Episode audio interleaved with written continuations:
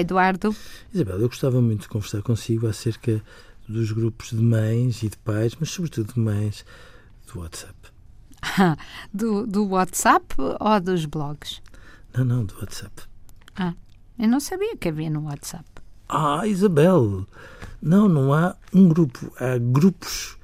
Os grupos que têm a ver com uma determinada disciplina, os grupos. Que, bom, e são grupos que às vezes são de uma utilidade muito, muito grande, mas às vezes são de uma militância tão intensa que a determinada altura os pais que são de alguma forma excluídos ou que se excluem desses grupos acabam por estar à margem de tudo o que se passa e funcionam, aliás, como uma espécie de. Mas são dos pais de uma escola, por exemplo.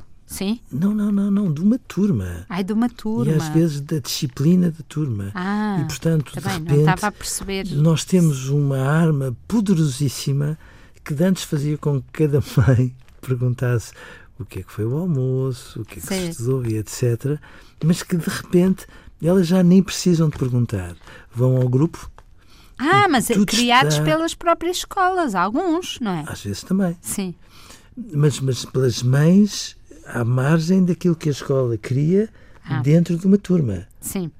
E então são, são grupos de tal forma informados e, e com um controle tão minucioso sobre tudo o que se passa a todos os níveis na escola que de repente eu começo a ficar cada vez mais alarmado com as crianças que não podem ter ali um, um pedacinho de privacidade que não esteja a ser sufragado permanentemente por estes grupos. São as mães helicóptero, portanto. Lembra-se há muitos anos Sim. num programa que, que, para nós o termo era novo, já foi há, há muitos anos, em que um, de repente uh, surgiu esta definição das mães que andam por cima dos filhos com, e como os helicópteros, as pás dos helicópteros fazem tanta, tanto vento, tanto, que ninguém consegue ficar de pé, também os filhos debaixo destas mães helicópteros não conseguem sequer pôr-se em pé, não é?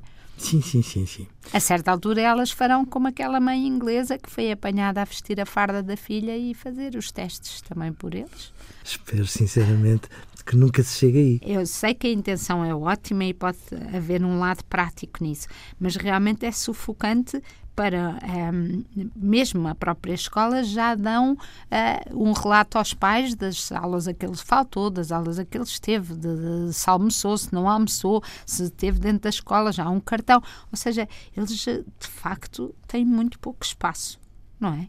Tem, tem, é legítimo. Eu, eu percebo as mães, estas mães que são mães que querem ser muito informadas, sobretudo, e estar muito a par de, de quando são as avaliações, isto e aquilo e aquilo. E, e, e, às vezes estes grupos têm um lado útil, mas às vezes não têm só este lado útil. Tem um lado de uma militância, porque há sempre alguém que antes só aparecia nas reuniões de pais uma vez em cada trimestre para incendiar um bocadinho a sala e neste momento às vezes são um bocadinho mais incendiárias do que talvez devessem. É, e, e, sobretudo, acabam por, acaba, acaba por haver aqui uma competição entre mães. Às vezes de uma forma inacreditável. De uma forma inacreditável, não é? Porque uh, há, há mães que, que estarão lá sempre e que saberão sempre tudo na ponta da língua, outras que serão as que só fazem as perguntas e... Hum, e sabe, isso lembra-me o título, uma vez, o título de um livro que eu escrevi há muitos, muitos anos, chamava-se Mas a mãe quer um filho melhor por este preço, que foi uma frase que o meu filho me disse quando tinha 14 ou 15 anos.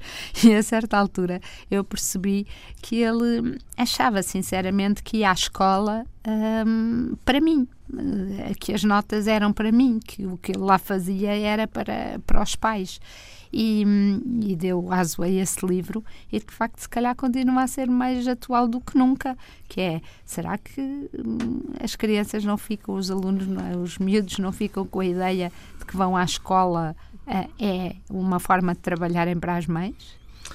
Isabel, às vezes eu receio que, que seja, porque em determinadas circunstâncias nós não estamos só a controlar aquilo que é de bom senso que se controla. Às vezes já estamos a discutir a razão de ser de uma determinada pergunta num certo teste, de uma disciplina qualquer, já estamos a, a discutir a maneira como são avaliados os testes e tudo mais. Coitados dos professores. Sim, e eu tenho medo que Não admira que envelheçam. Altura, envelhecem de idade e envelhecem com o cansaço. Sim, sejam assim uma espécie de brigadas de pessoas bem intencionadas, mas cujo produto final inferniza os pais, os professores e as escolas e agora o António. Adeus. E o António também.